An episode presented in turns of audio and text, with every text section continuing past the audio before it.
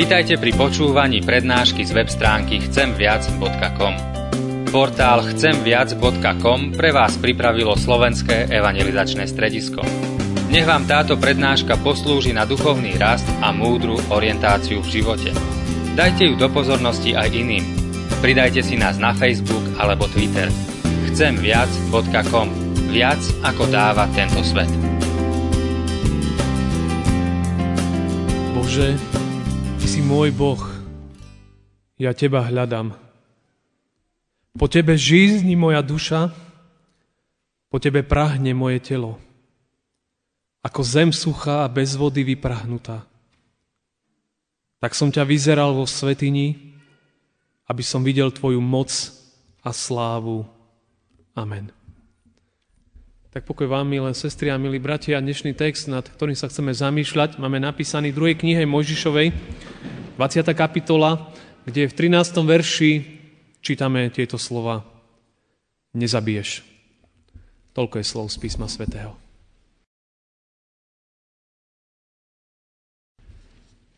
Tak, milé sestry a milí bratia, asi by sme sa všetci zhodli, tak by som povedal, že do kostola zbrane nepatria, teda okrem toho jediného meča Ducha Svätého, ktorým je slovo Božie, ale to má výnimku.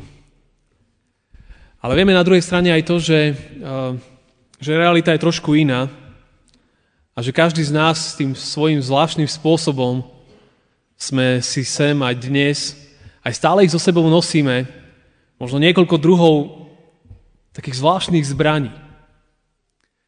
A keby pred uh, možno kostolom stal nejaký skener alebo detektor, tak verím tomu, že pri každom z nás by to poriadne pípalo. A upozorňovalo, že si sem vlečiem niečo, čo tu nemá čo robiť, niečo, čo nepatrí do výbavy uh, Božieho ľudu. A preto chcem dnes rozprávať o takých šiestich zvláštnych zbraniach, ak to tak nazvem, ktoré dokážu ublížiť, ktoré dokážu zraniť a ktoré, nad ktorými je potrebné sa aj v kontexte dnešného piateho Božieho prikázania nezabiješ, je potrebné veľmi dobre sa zamyslieť. Toto prikázanie, ako aj všetkých ostatných, teda deväť, dostali Izraelci pri vstupe do zasľúbenej zeme, do Kanánu, kde, kde vražda, kde zabíjanie a nebolo nič mimoriadne. Bolo to niečo, čo patrilo ku nejakému takému štandardnému životu a nebolo to nič výnimočné. A predsa Boh dáva svojmu ľudu toto prikázanie, pretože ľud, ktorý bol oslovený Bohom, ľud, ktorý vyšiel zo zajatia, ľud, ktorý zažil Boží zásah, ľud, ktorý zažil Boží dotyk, stretnutie s Bohom, ktorý bol vyvedený z otroctva, má žiť inak. A práve preto aj toto prikázanie izraelský národ dostal.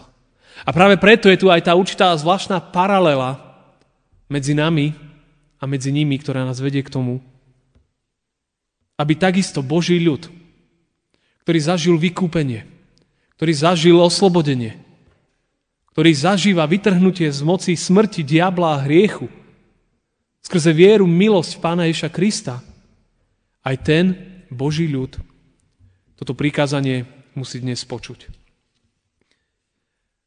Ale možno, že si možno tak niekedy hovoríme, že, že ale predsa ja, ja toto prikázanie, keď sa niekedy o ňom rozpráva, tak ak sa povie, že ktoré prikázanie je to, s ktorým máme najmenší problém, tak druhá väčšina ľudí možno povie práve toto. A ja som nikoho v živote nezabil. Ja som nikomu v živote nespôsobil smrť. Úmyselným spôsobom.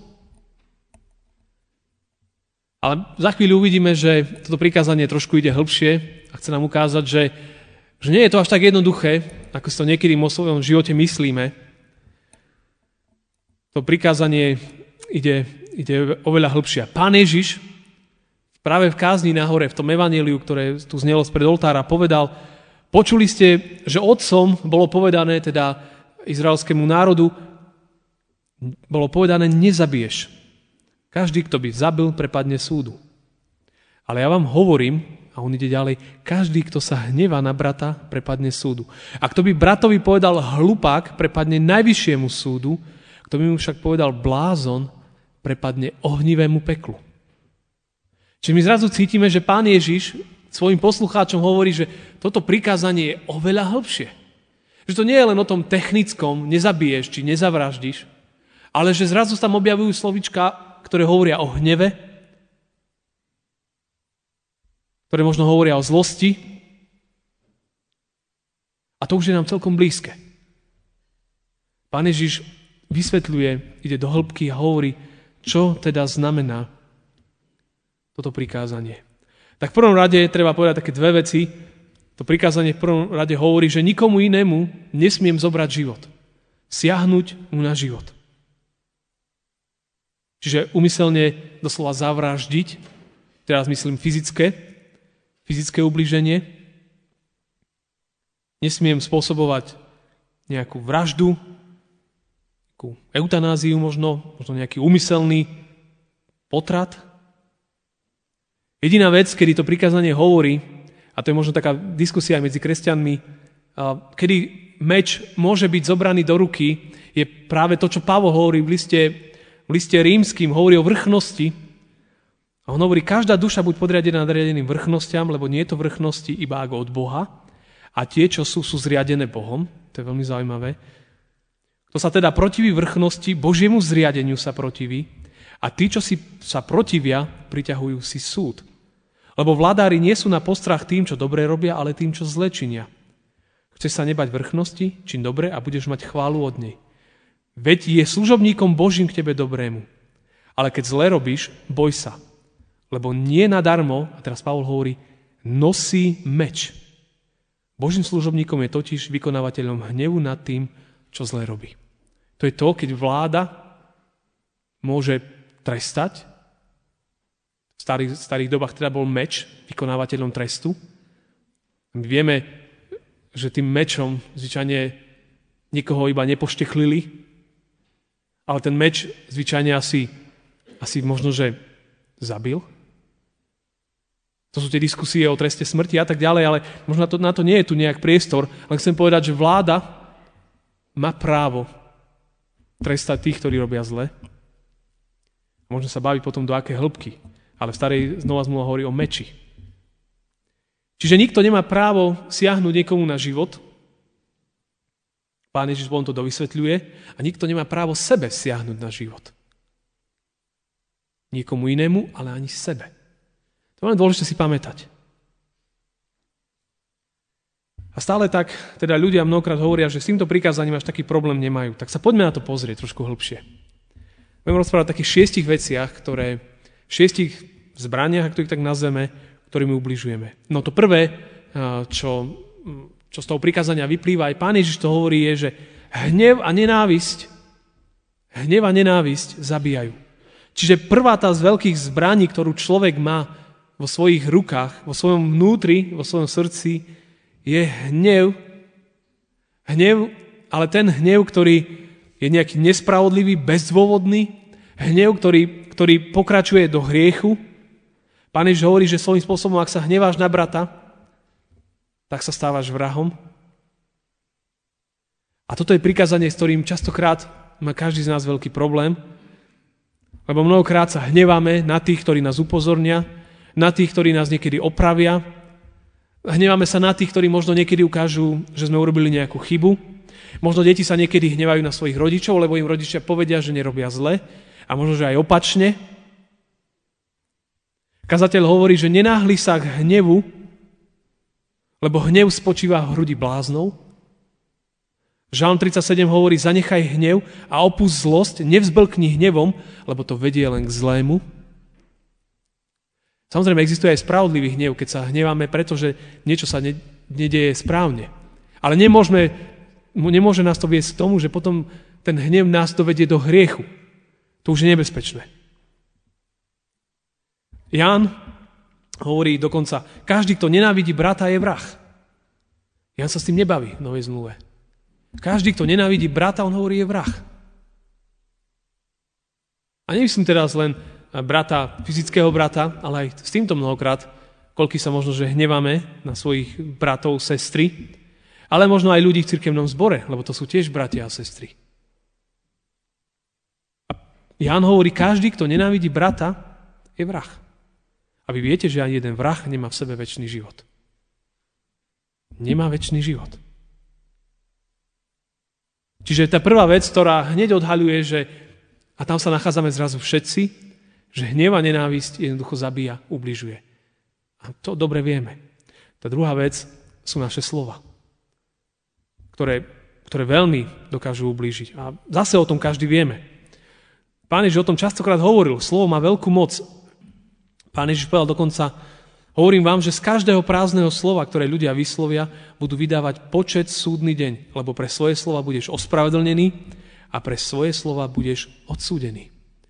Čiže vidíme, že, že slova majú moc, a to vieme dobre, majú obrovskú moc, ale aj slovo zabíja. Ako?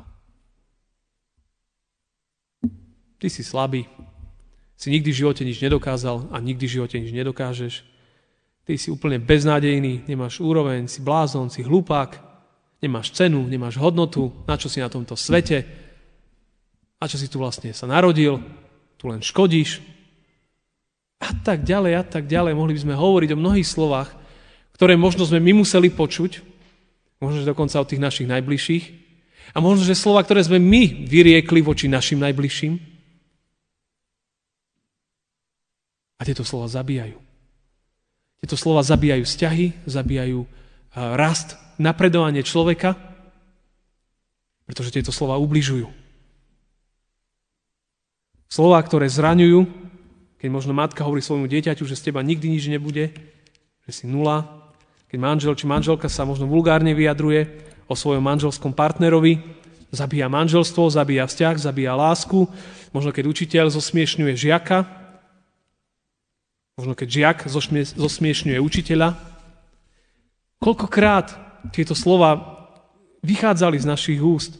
Koľkokrát každý z nás sme s týmto svojím spôsobom zabíjali, ubližovali. A to nehovorím v minulom čase iba, ale zabíjame, ubližujeme. Slová majú vždy veľkú moc. Koľko potom treba práce, starostlivosti pastorálnej od človeka, ktorého doma nikto možno v živote nepochválil. Nikto mu nepovedal, že ho má rád, nikto mu nepovedal, že je pre neho vzácny. Koľko potom problémov a starostí má ten človek vo svojom živote, keď nevie nájsť sám seba, svoju hodnotu, svoje, svoje smerovanie.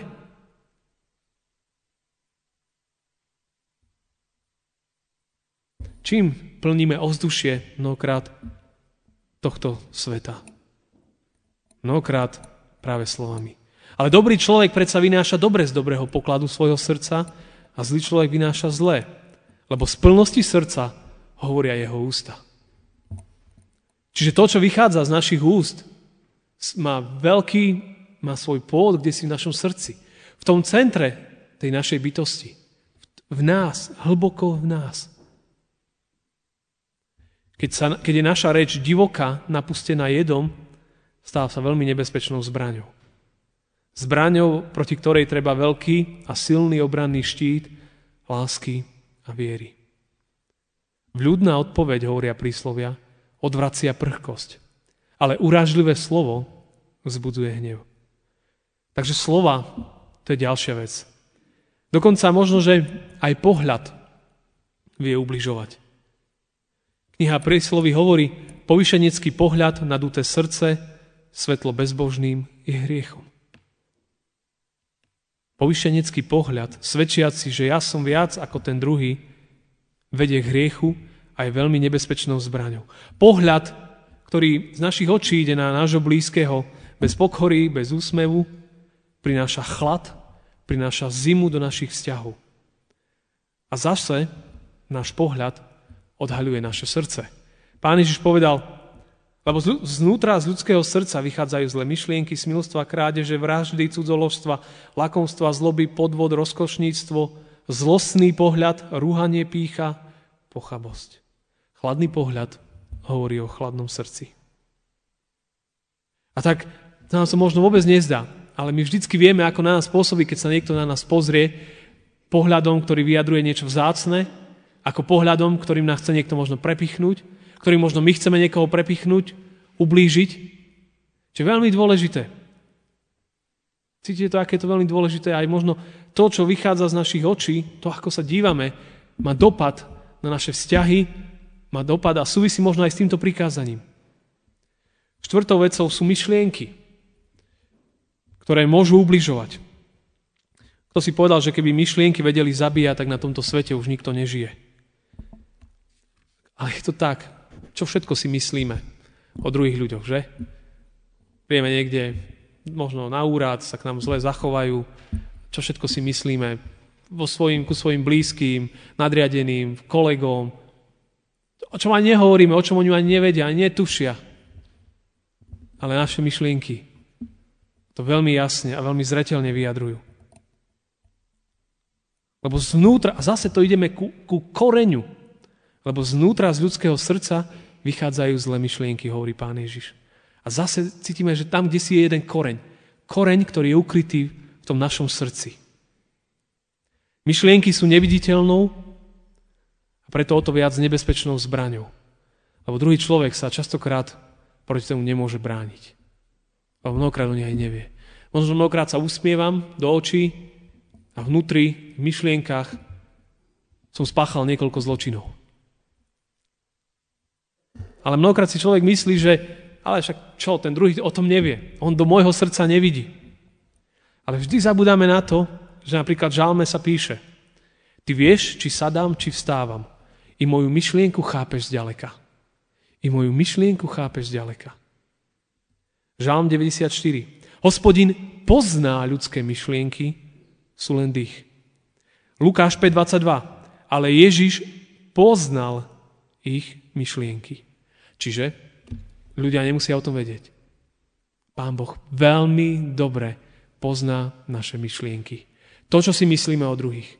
To, čo premýšľame. O čom teda premýšľame vo svojich srdciach? Čo si mnohokrát myslíme možno o ľuďoch, o svojom okolí, o svojich deťoch, o svojom manželovi či manželke? Čo sa nám šíri v hlave o ľuďoch, ktorí nám nie sú príjemní? Ktorí, čo si myslíme o ľuďoch, ktorí nám možno že niekedy povedia pravdu do očí? Ktorí nás možno že napomenú? Ktorí možno majú iný názor, ako máme my? Čo si myslíme o tých, ktorým niekedy možno človek závidí, ktorým nepraje, ktorí sa zdajú byť v úvodzovkách úspešnejší ako my? Sú ohromné zápasy, ktoré vedie každý z nás. Aj v našich myšlienkach, v našich myšlienkových pochodoch. Ale tu je jediná cesta, o ktorej hovorí Izaiáš: Nech bezbožný muž opustí svoju cestu a muž neprávosti svoje myšlienky. A nech sa obráti k Hospodinu, aby sa zmiloval nad ním, k nášmu Bohu, lebo on hojne odpúšťa. Tu už sú náznaky, ku ktorým ešte prídem, tej dobrej správy. Že Pán Boh vie o tom, že s týmto má každý problém, ale hovorí aj o ceste, ktorá nás vyťahuje z tohto bahna, z tohto marazmu mnohokrát. Obrátenie sa k Hospodinu je cesta a odpoveď. A až to piaté sú možno, že tie činy.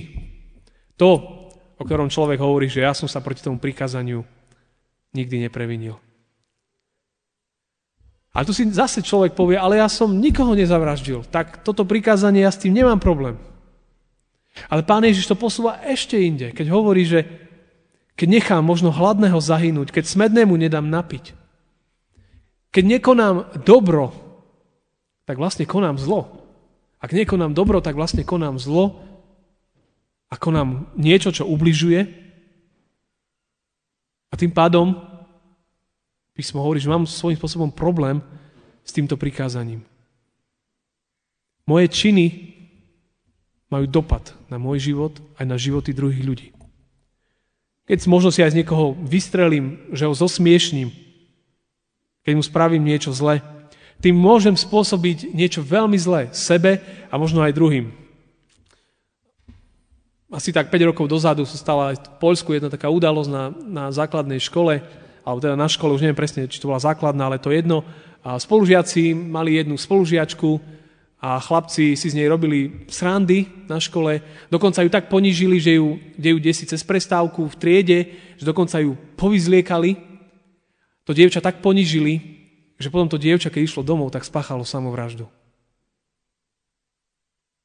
Lebo zlý čin niekoho spôsobil jej, jej, jej traumu, ktorá to, to mladé dievčatko dovedla k tomu, že si siahlo na život. Keď niekto šliapol po ľudskosti a hodnote človeka pred Pánom Bohom. A mohli by sme rozprávať o, o umyselných potratoch, ktoré sa robia len preto, lebo človek si už nepraje ďalšie deti.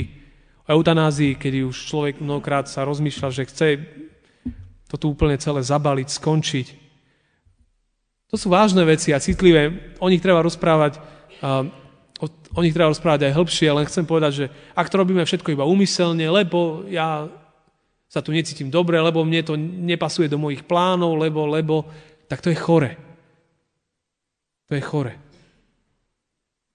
Čiže Pán Ježiš nás vyzýva, že naše činy nie len doslova tá vražda, tá fyzická, to, to najhroznejšie možno ublíženie, ale aj to, keď človek nekoná dobro, keď z niekoho, z niekomu robím zlé činy a tak ďalej. Čiže to je tá piata vec. Šiesta je to naše srdce ľudské, čiže to, to, to jadro, to centrum nášho premýšľania, nášho konania. Pán Ježiš povedal, lebo zo srdca toto všetko pochádza. Zo srdca nášho. Z našej bytosti, z nášho vnútra. A tam sú ťažké zoznamy, ak sme čítali Matúša, čo všetko vychádza z ľudského srdca, tak, tak, tak nemáme sa kde skryť. Zrazu zistíme, že, že bratia a sestry, že v každom jednom z týchto prikázaní zlyhal, zlyhal, zlyhal, zlyhal, zlyhal, zlyhal. Zrazu zistíme, že všetci sme v tom rovnako. Všetci. Že nedokážeme. A napriek tomu, to slovo tu znie, nezabiješ. Alebo nebudeš zabíjať. Alebo nezabíjaj. A tak zrazu vidíme, že koľko tých zbraní sme si sem privliekli. Na stretnutie s Pánom. Koľko tých vecí tu s nami prišlo a prichádza. A preto naozaj jediná cesta je tá, že, že človek toto všetko zloží pred Krista. Že toto všetko zložím dole, lebo Pán Boh už vyhlásil amnestiu. Že môžeme tie zbrane zložiť bez toho, aby sme boli potrestaní. Občas vieme, v krajinách niektorých po vojnových konfliktoch potom vznikne by taká amnestia a všetci, ktorí majú zbrane, dovlečte ich. Nebude nikto potrestať, nebudeme sa pýtať, odkiaľ to máte, nebudeme to riešiť. To doneste, aby sme to vyčistili. A to je taký krásny obraz, že, že, že Pán Boh vykonal, dal amnestiu. A bolo zaplatené za všetky naše zbrane. A my môžeme byť očistení práve kvôli milosti Pána Ježiša Krista. Tak ako ten ľud izraelský, ktorý vstupoval do novej krajiny a bolo im, bolo im povedané, vy ste iný ľud. Lebo vy ste boli vyvolený Kristom, vyvolený Bohom teda.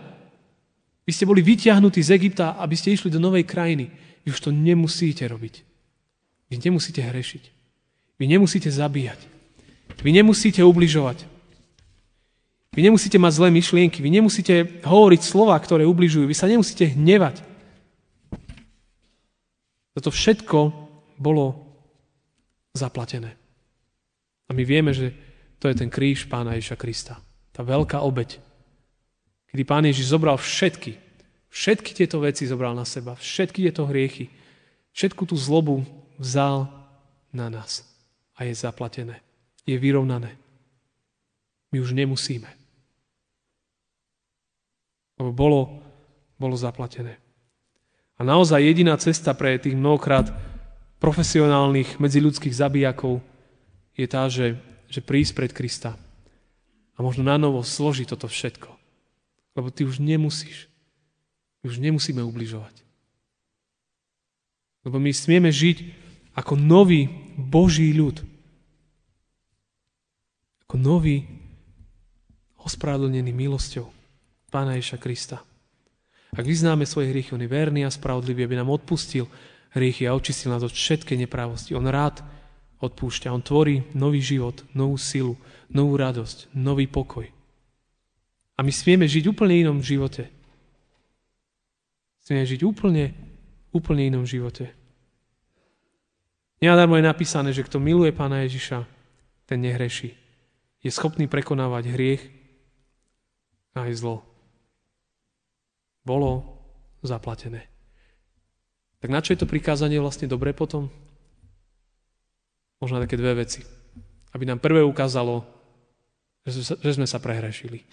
Že všetci v tomto prikázaní zlyhávame. Všetci. Čiže potrebujeme nájsť toho cestu. A tá tu je. Skrze Pána Ježiša Krista. Tá cesta tu je. A na čo je nám teda to prikázanie pre veriacich ľudí? To je možno to tretie použitie zákona. Je to taký mantinel, ktorý nám hovorí, že ty už nemusíš ubližovať. Nie je to nutné. Ty si prijatý Pánom Ježišom Kristom. My môžeme žiť úplne, úplne inak. Všetko to, kto verí v Pána Ježiša Krista, do neho to bolo vložené, aby žil iný život. Už nemusíš. Ale to kľúčové je, čo Luther hovorí, máme sa Pána Boha báť a ho milovať. To je to základné, z čoho to musí vždycky vychádzať. Lebo centrum je v srdci. V nás, vnútri. Ak je srdce premieňané, potom sa mení všetko. Máme sa Pána Boha báť, aby sme svojmu blížnemu na živote neškodili, bolesť mu nespôsobili. Ale práve naopak, toto prikázanie nás vyzýva k niečomu pozitívnemu, aby sme pomáhali a podporovali ľudí vo všetkých ich potrebách života. Čiže úplne naopak. Nielen, že prikázanie hovorí, že nezabiješ, ale hovorí, ty to nemusíš, ty môžeš práve naopak pomáhať. Čím môžeme pomáhať? Môžeme pomáhať tým, že sa nebudeme hnevať a nenávidieť, tým, že nebudeme hovoriť, nebudú z našich úst vychádzať tieto slova, že náš pohľad bude iný, naše myšlienky, naše činy, aj naše srdce. A ak zlyháme, a to sa stáva, tak to je to Jánové, ak vyznáme svoje hriechy, je verný a spravodlivý a pozdvihuje nás k novému životu. Cesta je tu. Tak vás aj pozývam, bratia a sestry, k tomu, aby sme tak kráčali v našom živote. Všetko potrebné sme k tomu dostali skrze Ducha Svätého na každý deň nášho života. Amen. Drahý Pane Bože, tak my sme tu dnes zídení na tomto mieste pre Tvojou tvárou a, a ďakujeme, že, že aj Tvoje slovo je tu na to, aby nás tak vždy napomenulo, tak nám ukázalo, Pane, kde sú naše mantinely. A na druhej strane tu aj na to, Pane, aby nás priviedlo ku krížu a ukázalo, že my to, Pane, nedokážeme. Že jedine skrze milosť Pána Ježiša Krista my môžeme žiť iný život bez toho, aby sme ubližovali. Pane, ďakujeme Ti, že nás miluješ. Ďakujeme, že Ty si nám odpustil v Pánovi Ježišovi všetky naše hriechy. Preto ťa prosím za každého z nás, ktorí sme tu, aby si nám dal silu žiť úplne inak, Pane. Tak, ako si pozval žiť Izraelčanov, keď vstupovali do Kanánu. Napriek tomu, že okolo nich zúrilo peklo, Pane. Napriek tomu, že okolo nich bola vražda, ubližovanie úplne štandardným spôsobom vybavovania si účtov. Pane, daj, aby novozmluvný Boží ľud takto nekonal. Aby tí, ktorí v Teba veria, ktorí boli pokrstení Tvoje meno, ktorí Teba následujú svojim životom, aby tí, Pane, žili úplne iným životom. A ja, Pane, viem, že môžu, že môžeme. Len a skrze pre Teba. Tak sa tak zmiluj nad každým jedným z nás a daj nám tú silu, Pane, žiť inak. Daj nám silu možno prísť za tými, ktorým sme ublížili. Pane, vyznať im to, prosiť o odpustenie. Daj, Pane, aby tie slova dnes nezostali len, Pane, vnútri tohto kostola, ale aby prenikli aj do našich domov, do našich rodín, aby prenikli do našich srdc v prvom rade, aby nás viedli do hlbokého vzťahu s Tebou a do hlbokého vzťahu so svojimi blížnymi.